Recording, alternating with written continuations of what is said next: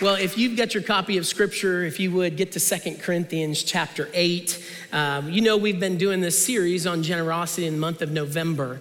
And uh, as we think about it, the last couple of weeks, um, two weeks ago, Pastor spoke about the heart of generosity. He had that fun little science experiment uh, with Mentos and Diet Coke, and uh, but to really demonstrate that our lives should be overflowing with the generosity and the beauty of God's grace that has been given to us, and it should just flow out of us because of that. that that heart of generosity. And then, of course, last week uh, we spoke about the head of generosity. And really, I thought it was a great, a great point that we leaned into about what is our mentality? Is it a scarcity mentality or is it an abundance mentality? And uh, we talked about how we should be shoveling out God's generosity because He has shoveled it into our lives and He's got the bigger shovel. And so uh, we do not run out of that, that, that mentality of generosity because of all that we've been shown through Jesus Christ.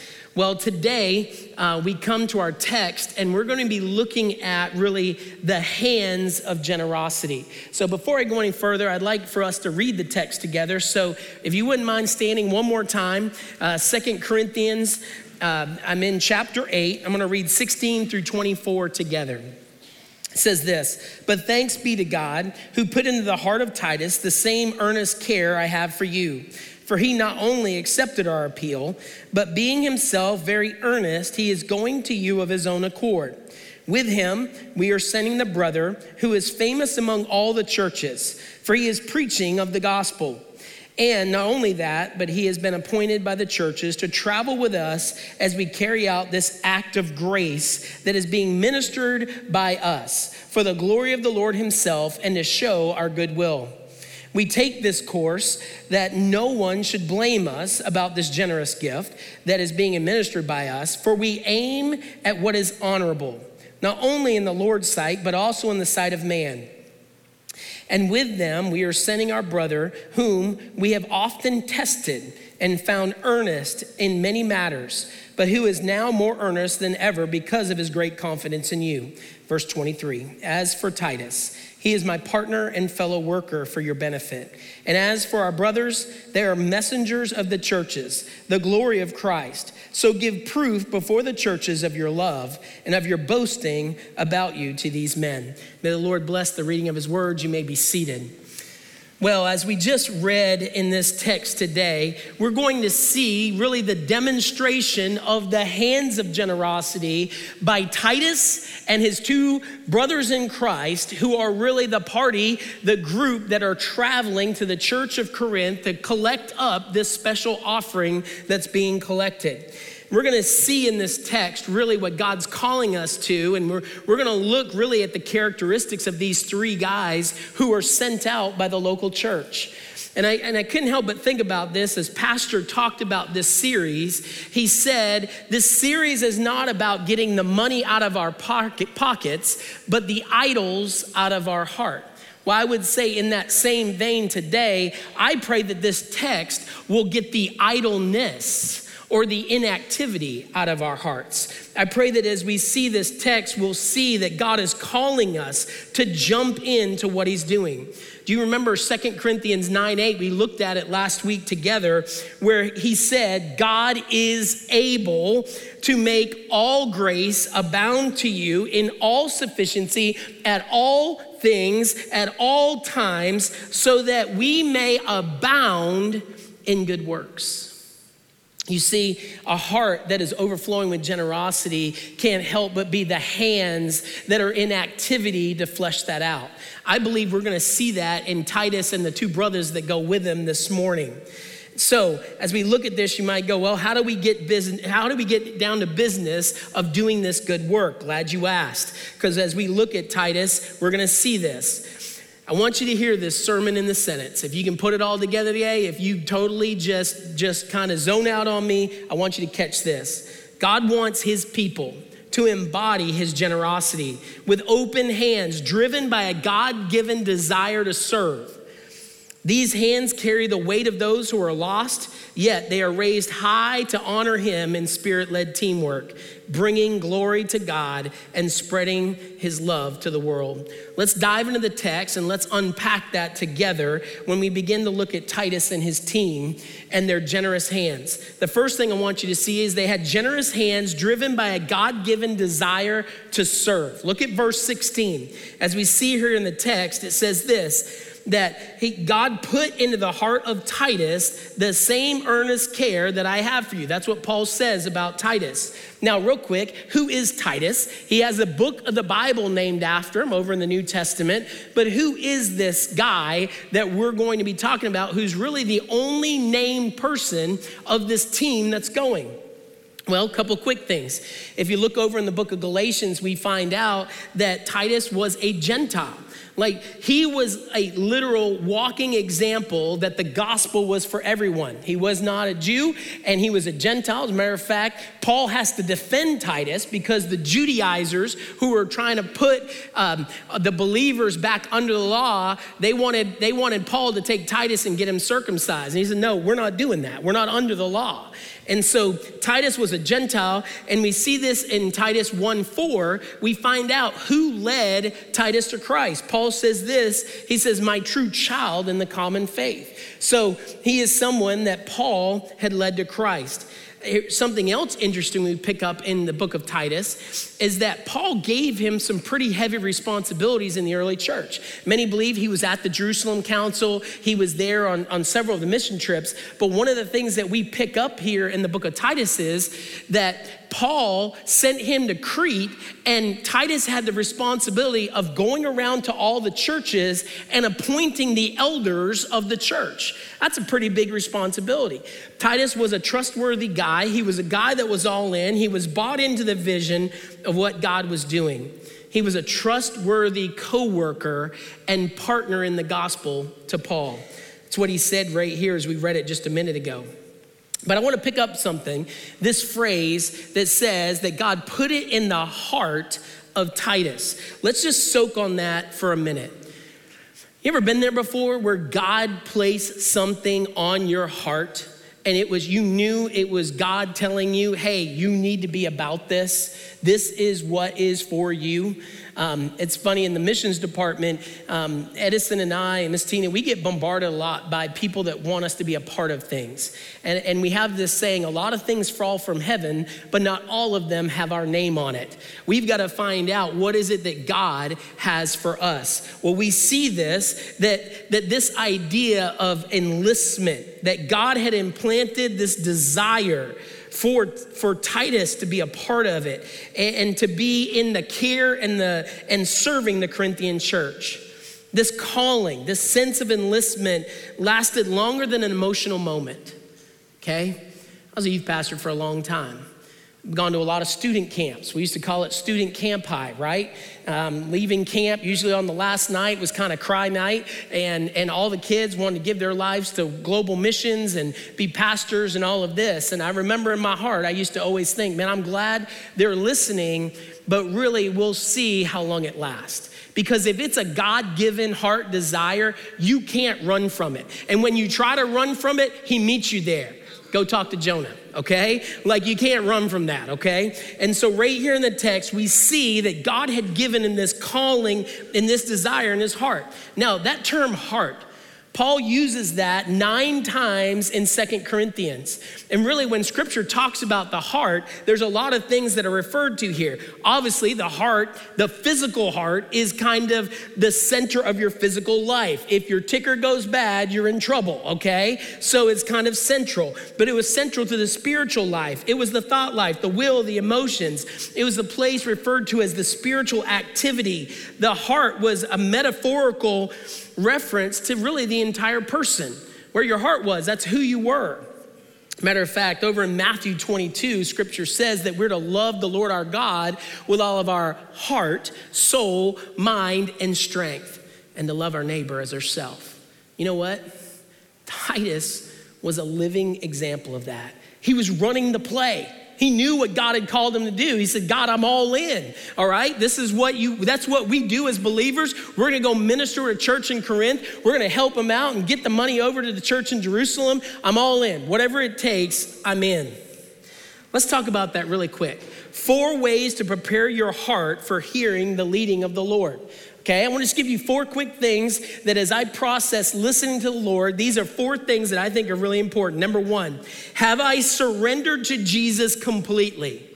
Okay, it's hard to have a heart for the Lord if you don't know the Lord, right? First and foremost, do you realize the God of the universe loves you, created you to have a relationship with Him, and He has plans and purposes for your life? And He says, Hey, just come to me, broken, surrender, and I will give you life and to give it to you more abundantly.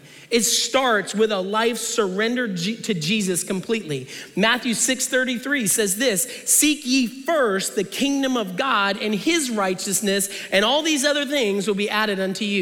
Listen to me, church. We obsess about all the other things and we forget the number one priority was to seek first the kingdom of God. I'm here to tell you this. Listen, you want to know what God's will is for your life? Hey, read the book. It's in there. 99% of what we need to do as believers in Jesus Christ, it's in the book. Read the Bible. We obsess we obsess over the 1% that's unique to us. Well, listen, I, I, want you to get this. Live obedient to the 99%, and you'll have great clarity on how you fit into that picture.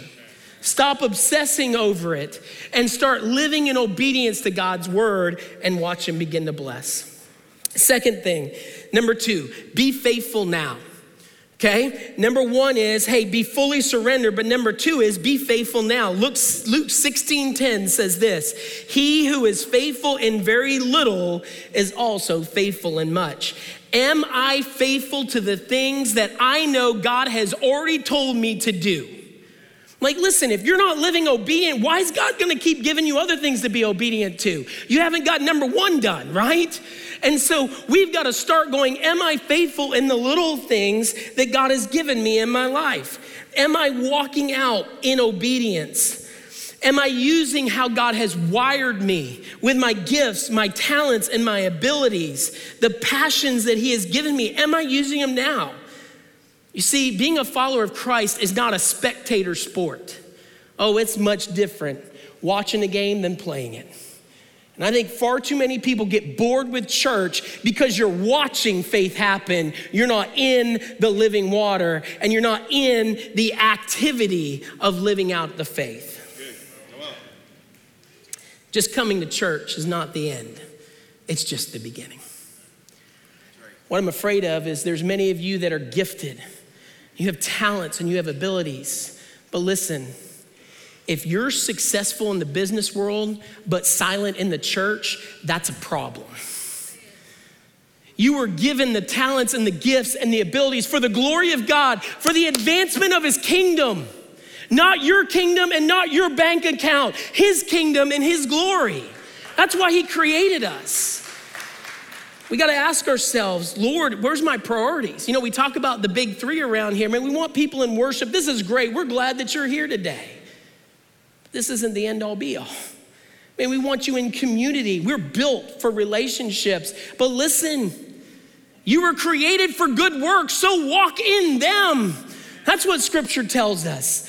God has given you what He's given you. Are you being faithful with what He's given you? Before you put your hand up and want something more, Ask yourself, trust me, the Holy Spirit will convict you. Get real with that. Am I faithful? What I have. Number three, am I positioning myself for godliness? Remember what that great reminder in Hebrews 10 24 and 25 says. It says, Let us consider how to stir up one another to love and good works Hey, listen to me. Like, I feel like one of my spiritual giftings is pushing people out of their comfort zones. Like, I think it's biblical. Scripture says that we're to stir up one another to love and good works. There's no doubt today, I want to stir the pot. I don't want you to be comfortable and convenient. I want you to be obedient to what God has you to do. And Scripture right here says that we're to stir one another up to love and good works, not neglecting to meet together as the habit of some, but encouraging one another and all the more as we see the day drawing near. Encouraging. Man, I don't you, but I love being around other believers in Christ who are fired up for Jesus. You know what? It makes me want to be fired up. I met with a young guy this week who God's been doing some great things in his life. And he said, Kevin, the one thing I'm realizing is the dudes I used to roll with, I can't roll with anymore because they pull me to the world. I'm having to create new groups and new friends because I need people that are gonna speak truth into my life. Church, are we positioning ourselves to be used by God? And here's the last thing. And you wanna let God stir your heart for something? Put your yes on the table. Here's the deal Isaiah 6 8. As God is calling out the prophet Isaiah, he's realizing how broken he is. But here's what Jesus, here's what God says in, in Isaiah 6 8. He said, I heard the voice of the Lord saying, Whom shall I send and who will go for us? Then I said, Here am I, send me. You see, Isaiah knew the best answer you can ever give to King Jesus is yes even when you don't know the ramifications of where that yes is gonna wind you up. You can trust Jesus. Are you ready? Are you prepared? Are you too entangled in this world to put your yes on the table? And many times, listen, we don't hear the voice of God because we haven't left enough margin in our life to slow down long enough to listen to Him. I'm gonna be honest with you in 2015, I was a youth pastor here and I was sitting about right over here. We were having our missions conference that year, and the theme was no boundaries. Man, life was good. I really enjoyed being your student pastor. We had a bunch of kids here. We were taking them around the world. But I didn't realize that missions conference, God had a word for me. Gordon Fort's up here preaching. And I remember him saying, You put your yes on the table unconditionally and God convicted my heart. And I realized, man, when I surrendered the call as a freshman in high school, I just went, God, I want to be a youth pastor for the rest of my life. You know what I was telling God? God, I'll serve you, but on my terms and my conditions. And you know what? In 2015, God took me to the woodshed and said, hey, if you put your yes on the table, then hey, I get to use you however I wish. And it's not about what your preference is, it's what I know I need you to do. And right sitting right over there, I said, God, no boundaries. Whatever you want to do with my life, my yes is on the table. What conditions, what boundaries are you putting on the calling of God and what God wants to put in your heart to do? Oh, church, may we say yes. Look at the end of verse 16. Paul says, He has the same earnest care as I do. Man, that's, that's shared vision. Titus had owned the vision of this idea of, of generous living. And Titus was gonna go and he was gonna engage in this mission because he had caught the vision. Listen, church, we've come together united under a vision as a church. Our heart desires to be a church that glorifies God, to be a multi generational, multi ethnic, multiplying church that raises up the next generation, which we saw some up here today, to be disciple makers, church planters, world changers, missionaries to reach Naples, the Cape, to the nations. You coming here that's what we're all about. When you walk on this campus, that's what we want to be all about. We don't want to be, be a church with a, with a catchy saying. You know, they say this that, that mission and vision statements hang on the wall, right? But culture is walks up and down the halls. It's one thing to have great statements, but what are we walking out with our lives as a church? You see, we want to be a church that's raising up disciple makers to make disciples of all nations. We pray that this gospel that has changed us will go viral to the world. That's what it's all about. Timothy Titus had caught the vision from Paul. He had caught that, and that's why he was willing to go. Verse 17, it says this For he not only accepted our appeal, but being himself very earnest, he is going to you of his own accord. He accepted the, the appeal. Hey, he had a tenderness in his heart to what was going on, and he said, I'm in. He, it says this, that himself was very earnest about it. There was an eager and a diligence. Nobody had to light his fires. Like he understood the vision of what they were trying to do, and he wanted to be used by God to minister to people. It says this that he was going to you of his own accord. Paul's saying, hey, we didn't draft him, God did. And when God calls you to do something, nobody's gonna light your tires and kick your fires to be obedient to it. He had skin in the game and he was willing to forsake comfort and convenience to pursue passionately the call and the mission that God had for him. So here's the second thing I want you to see. We learned a little bit about Titus, but now we got a brother coming in the mix here. Verse 18. I want you to see that because it's the second thing we can learn about this team that they had generous hands burdened for lost souls. Look what scripture says in verse 18. With him, we are sending the brother who is famous among all the churches for preaching the gospel. All right, this brother had a reputation. Now, what I love about scripture is it doesn't name drop right here. Now, if you read commentators, like everybody's speculating who this is. Is it Apollos? Is it Luke? Who is this other brother that's about to go with Titus? And what I love is hey, it didn't talk about the brother, but it talked about what he was known for. Just pause for a minute. What if you were the brother in this passage? What would be the end of this verse about your life?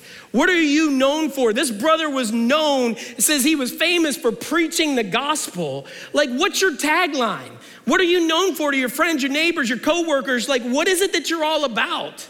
Is there anything better than being known for a brother who proclaims the gospel of Jesus Christ? I think that's what we should be about. Right here in scripture, we see this. We see that, hey, it's a reminder to us the greatest problem in the world is lostness people who do not know Jesus Christ. In Naples, in the Cape, people need Jesus around the world. Do you know right now, during this hour of worship, and we get a little bonus time at the end, right? But in this relative hour, that over 7,227 people will step into a Christless eternity, die without knowing Christ. Church, there's gotta be a sense of urgency in our heart. The gospel matters. There are people dying and going to hell without knowing Jesus Christ. What are we gonna do about it? Can't help but think about a burden for lost souls. I remember as we were starting to do some pulpit supply up there at First Baptist Cape Coral, when you go across the South Bridge is the Cape Coral Bridge. I remember going up this bridge and um, and, and honestly, it's a giant neighborhood over there. So, like, in the morning, everybody's coming off. In the evening, everybody's going back on, right? Uh, but I remember coming over that bridge and I just saw the whole Cape. It's a giant neighborhood, there's homes everywhere. As you remember, all of a sudden, just being impressed on the harvest that scripture talks about. In Luke 10 2, Jesus said, The harvest is plentiful, but the laborers are few. Pray earnestly to the Lord of the harvest to send out laborers into his harvest. Hey, we serve a sending God. And do you understand? You might be the answer to the prayer of a remnant of saints who have been calling out for God to not allow their church doors to shut. In John 4, it's the woman at the well passage, right? Jesus is ministering to the woman at the well. She realizes he's the Christ. She runs back into town. The disciples come out. They're trying to feed Jesus food. And he's like, dude, my food, what fuels me is to do God's will, do God's work. But then he says this in verse 35. He looks at the disciples who are worried about food and he says, Boys, get your eyes up. The fields are white with harvest. Here it comes. Because people were coming out of the village, out of the city, to find out about this Jesus the woman was telling them all about. But I think it's interesting because at the end of that, in verse 38, he says this to the disciples I sent you to reap that which you did not labor. Others have labored, and you have entered into their labor. You know, as I did a little, little work on the history of First Baptist Cape Coral, I found out a couple of things. They began of a missions church sponsored by First Baptist Church of Fort Myers on May 17th, 1963. 17 people met on the Cape to begin a gospel outpost to reach about 1,500 people that lived on the Cape at the time. Now there's over 200,000 people And it's on that that we rebuild on that foundation of 17 faithful people who said the gospel needs to be on this cape. It's a gospel legacy that we build on the labor and the sacrifice of people that have come before. You know, I often think about why do I don't why do I not share the gospel? What, what hinders me in these moments? I think a lot of times we're, we're afraid of what people might think, that we're like crazy, or some Jesus freak. I, I gotta be honest with you, I think one that Satan's got most of us tongue tied with is we're too busy and distracted and we don't make it a priority. We don't live with the, the thought of 7,000 people every hour are dying around the planet without knowing Jesus Christ. That should bother us, church. Like, we got the greatest news. Why are we sitting and snoozing on it? It's a wake. We got to wake up and realize we have to have gospel urgency in our life. I think sometimes we don't share because we're afraid we don't have all the answers. Nobody does except for Jesus, and that's the guy you're pointing to, okay? He's got the answers, we don't have them all. But I think oftentimes we don't believe in the realities of heaven and hell. maybe we're ashamed of our past. We go, man, I can't witness to my family, my friends, like they know who I used to be. Listen, God uses broken people. The greatest, the greatest testimony that God is real is how he is changing your life. I hope you're not like who you used to be. All of us should be different because a man named Jesus that we met. Every day we should be growing in our walk with Christ. Why do we allow the devil to help us give all the excuses we need to remain silent from what God has called us to do? Listen to this. Seven out of 10 unchurched people have never been invited to church. 70%. According to Thom Rainer in his book, The Unchurched Next Door, he says 82% of the unchurched are at least somewhat likely to attend church if you invite. He goes on to say only 2% of church members invite the unchurched person to church, while 98% of churchgoers never extend an invitation in a given year. And y'all, we, we don't have excuse. Like you literally walk out that door, you walk out that door. We have those cool little invite cards that like we got for about everything around here. We try to make it easy for you. Like, who are we talking to? I was talking to a car salesman yesterday. Man, I was trying to pivot that conversation. Like, listen, that's why we are here. And we've got to go, am I being obedient? I think we've got to guard against mission drift.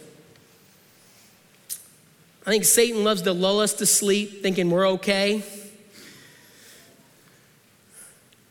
He loves to see us get busy. But man, we got to remember what the task of the moment is. What is the task at hand? And that's to spread the mission of the gospel. The goal of our faith is not to be good people. We've been given a mission to take this good news to a world so desperately who needs it. I love that the second brother in this story, he's just known for his gospel passion. Man, may we be a church that's known for gospel passion. And you know how a church comes known as gospel passion? It's full of people that have gospel passion. It's not just Alan. You know Alan has passion. Good grief. Like it oozes out of him, right? But listen, Alan is not us. We are the church, like all of us together. We got to have that gospel passion. Here's the third thing Titus's team had generous hands working together for the glory of God. Look at verse 19. It says this, and not only that, but he has been appointed by the churches to travel with us as we carry out this act of grace that is being ministered by us. Okay, let's let's look at a couple phrases there. Appointed by the churches. Hey, do you understand something? Mission boards do not send missionaries. Churches do. You understand that? Like missionaries and people are sent out of local churches. It's not just the International Mission Board or North American Mission Board's job. No, it's the local church. God calls people out of his local assemblies to go on mission. That's what Paul's saying. These guys were appointed by the church, they were sent out as God worked by his Holy Spirit, convicting hearts through his church from the beginning. Do you hear me? From the beginning of the church, it was the launching pad for ministry. It was the aircraft carrier. It was, it was what the church was created to do, to be a mobilization, sending tool to get the gospel to the ends of the earth. I think far too many times we turn it into a cruise ship and we've lost the focus that, hey, we serve a sending God who is sending us out. Every week, Pastor reminds us, you've come to church, now go be the church, right? That's not just a funny saying, there's some truth to that. And have a great week of worship. Let's be real. When I look at the task at hand of what God's called us to do as a church to come alongside Cape Coral, and we need help. We're, we're looking for a launch team of people that would go, hey, man, for the next season, I believe God's laying on our heart to, to man, hunker down and help out at the Cape campus. Let's help reboot and restore this gospel outpost on the Cape. You know what? You need to be called by God, not by Kevin, not by Alan, because it starts with a calling from Him. We've often said we're looking for fat people, faithful, available, teachable, right? I got that one locked down. But, anyways, all kidding aside, hey, one of the asks that we have of today is if the Holy Spirit's prompting your heart, it would be an incredible gift to our launch team if you took that connection card and that seat back in front of you and you just on the one side wrote CAPE and on the other side give us your information we would love to follow up with you. We've got an interest meeting coming up on December 3rd at 6 p.m. in the chapel, Sunday evening, where we're just gonna talk about what God is doing up there. We would love for you to be praying about, hey, maybe we live on the north end of the county. Maybe we live up that way. You know, maybe God's calling us to lock in. There's plenty of positions available right now up there, trust me, okay? But it's gonna take a team. That's what I love about this that God's putting a, a team together with Titus to go. And notice what it says here to do this act of grace. Shouldn't the aroma of Christ be grace? Where we go and what we do, should that not be the overflow of our lives? I have to be honest with you all. As I've been preaching some up at the Cape, and we announced to them last weekend about your vote to bring them on, like I have got to receive so many thank yous from a remnant of people up there who can't believe that there would be a church that would come alongside them in their desperation, in their greatest hour of need, and go, We're in this together. To me, it's a beautiful picture of grace. It's a beautiful picture of building His kingdom and not our kingdom. It's not about our kingdom. This isn't our church. First Baptist Cape, that's not, that's not their church. This is God's church. This is His bride. And we get to be a part of it. You see, at the end of the day, verse 19 says, Hey, here's the purpose for the glory of the Lord Himself and to show our goodwill. Man, that idea, for the glory of the Lord, isn't that the ultimate motivator of everything that we do? And, and I like how he says this for the Lord Himself. Like, eh, eh, for the Lord Himself. Like, I think that takes it to like a personal level. You know what I mean? Like sometimes I think it's, I think we could come in here and collectively gather and collectively worship and sing amazing songs these kids led us through today. And we're like, oh, corporately, yeah, we love Jesus. Woo. No, no, no, no. Like when you worship, you are worshiping the Lord Himself. You matter. Your voice matters. The very hairs on your head matter to Him. It's personal. I love it how He says that to the Lord Himself. And he says, to show your goodwill when your actions match your words. Pastor said this in a sermon a couple weeks ago, and I was like, ooh, that's good. The road to hell is lined with good intentions. Church, may it not be said of us that we're all show and no go. If I've heard Pastor say it a hundred times, he says we don't want to be known for our seating capacity, but for our sending capacity. Verse 20. We take this course so that no one should blame us about this generous gift that is being administered by us. For we aim at what is honorable, not only in the Lord's sight, but also in the sight of man. We aim for what is honorable. Paul wanted to be above reproach in this. He didn't want people to think that he was out just to get their money. Paul wanted them to know hey, what we are doing is honorable.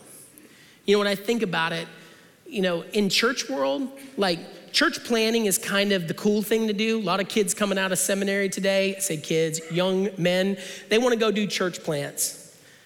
You know what I think is a beautiful picture of God's story of redemption? Is a replant, a revitalization. You see, God has put an outpost in the Cape. And yeah, they've gone through some tough years. But I think there's no greater picture of the story of God's love and redemption and second chances to see a church that's on the brink of shutting their doors come roaring back for the glory of God, for the witness to a community. Man, what an incredible story of what God can do for His glory.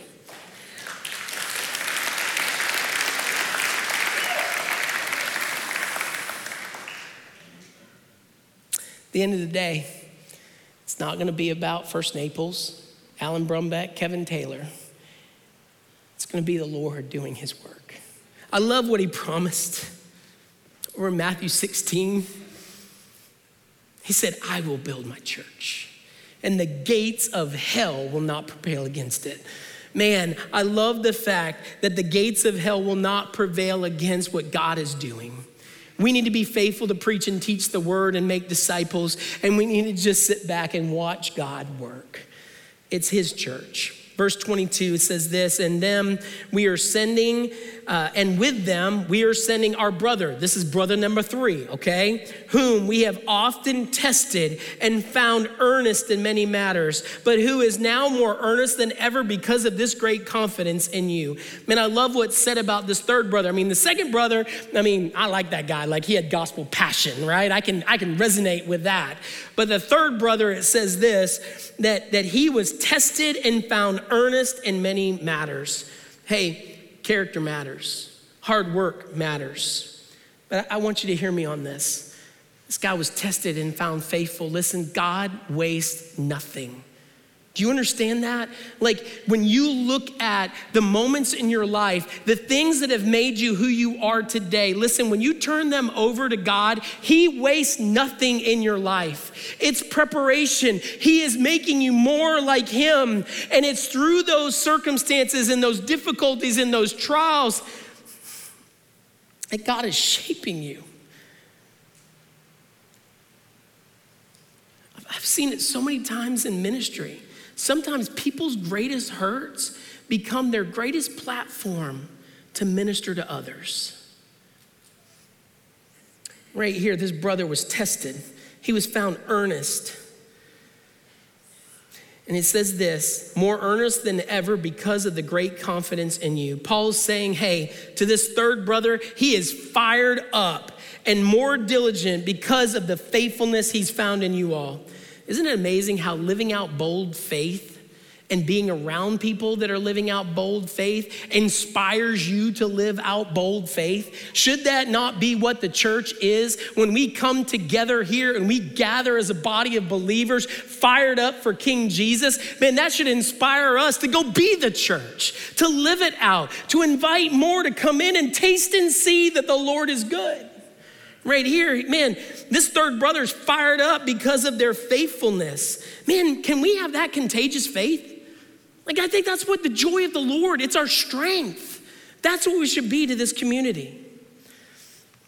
Verse 23 and 24, it says, as Paul says this, as for Titus, he's my partner and fellow worker for your benefit. And as for our brothers, they are messengers of the church, the glory of Christ. So give proof before the churches of your love and your boasting about you for these men. My partner and fellow worker. Hey, Paul knew we're better together. We're better together when we serve together. Some people have said, Pastor, we're so sad we're losing you. I'm like, you're not losing me. I'm still one of your pastors. I'm just 34 miles up the road preaching Jesus, trying to help us get something rolling to reach people for Jesus Christ. But yeah, like personally, like I love coming in this room and worshiping with you and be led in great worship. And Alan preaches the word. Man, it jacks my heart up to go live for Christ. Like, are we gonna miss that? Yes. But listen, this world is not our home. And there's coming a day that I know one day we're gonna worship together for all eternity.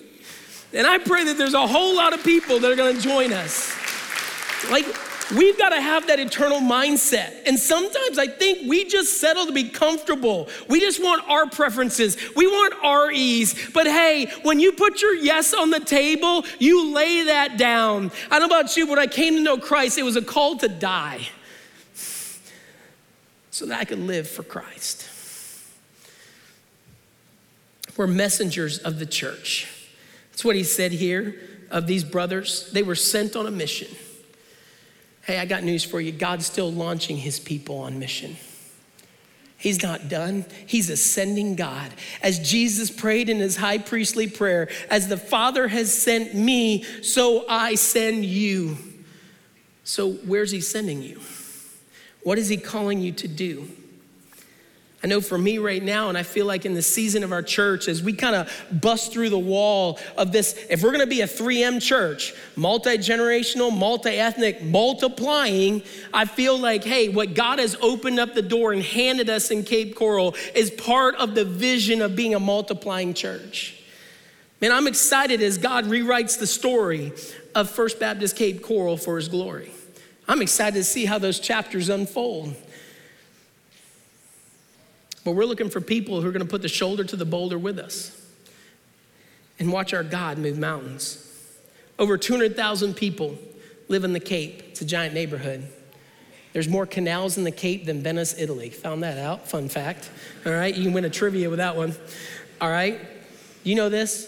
435,000 people live within a 10 mile radius of the seven acres of First Cape Church. 435,000 people. There's 75,000 kids on the Cape. Kids ministry is a ghost town right now up there. Man, we got a lot of kids we need to reach for Jesus if we're going to raise up the next generation. That gospel outpost where gospel hope is proclaimed, people are loved, discipled, and launched into ministry and mission. And hey, what an opportunity to honor God, to demonstrate to a world. I was talking, Sarah and I went up to a, a prayer meeting Wednesday night. And I think we really found the source of why God has not allowed that church to close. There's a remnant of some faithful men and women who are calling out to God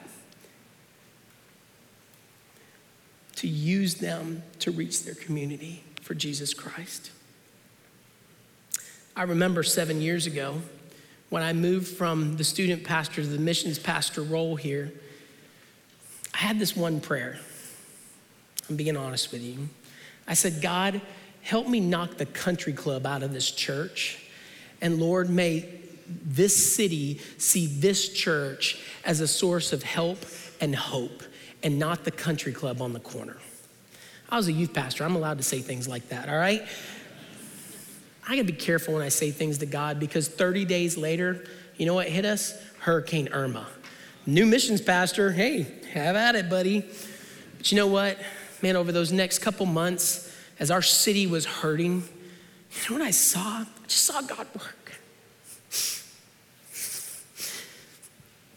Missions organizations all around our campus man, food lines. Hundreds of you guys came out every day to serve this community. I remember every morning I'd come up here at sunrise because we didn't have any power. We'd all show up and I'd see 40, 50, 60, 100 of you guys show up and just go, who can we go help?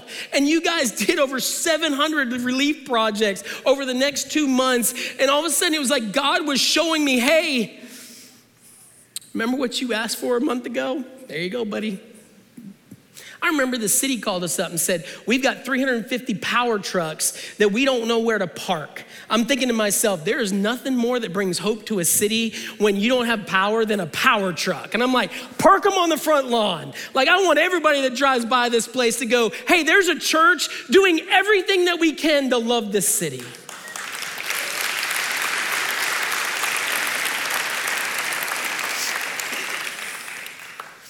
You know what I pray years from now? The Cape will realize that there's a church where hope is. And hope has a name, and his name is Jesus. So, as we close today, thanks for putting up with my. Alan gave me permission. Don't think I'm here just pushing this. He said, Man, hands of generosity, let it rip.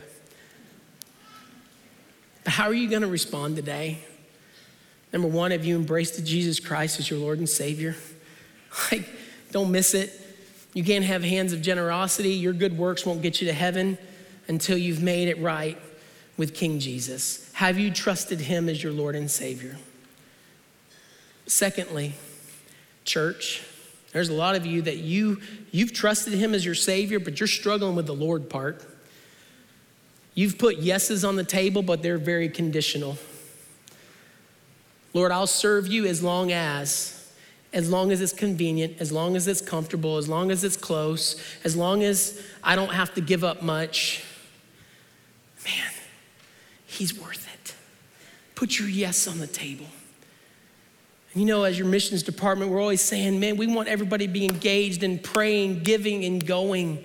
Like we serve that sending God. There's nothing that I would ask more when you think of the Cape is to pray that God will work for His glory and His honor up there. We need that air support.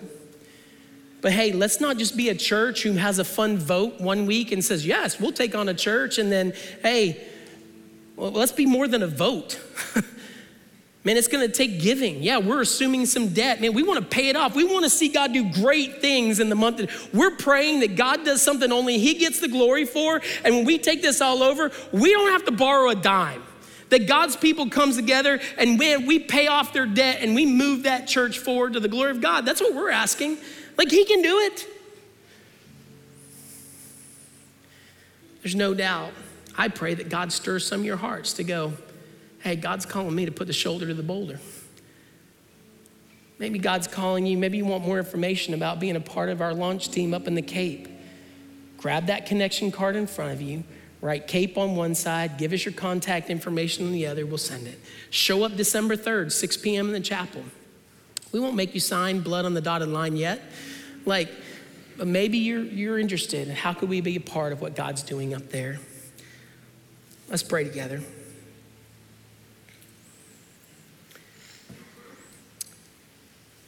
Not to us, but to your name be the glory, O Lord. God, I pray that if there's anyone in this room who doesn't know you as their personal Lord and Savior, that today would be that day. They wouldn't leave this place without speaking to one of us, writing it down on a connection card so we could follow up. But God, today, will they put their faith and trust in you? But oh Lord, I know in the hearing of this room, there's a lot of people that have trusted you. Oh, but God, they're holding on to stuff. God, I pray that we would put our yes on the table to whatever it is, God. And I pray that you would find us faithful in that next step of yes. And God, we pray that years from now we'll look back on these moments Lord, just see how you are writing a beautiful story of redemption, of hope, of second chances, because that's who you are. We love you we thank you, Jesus. In your name we pray. Amen.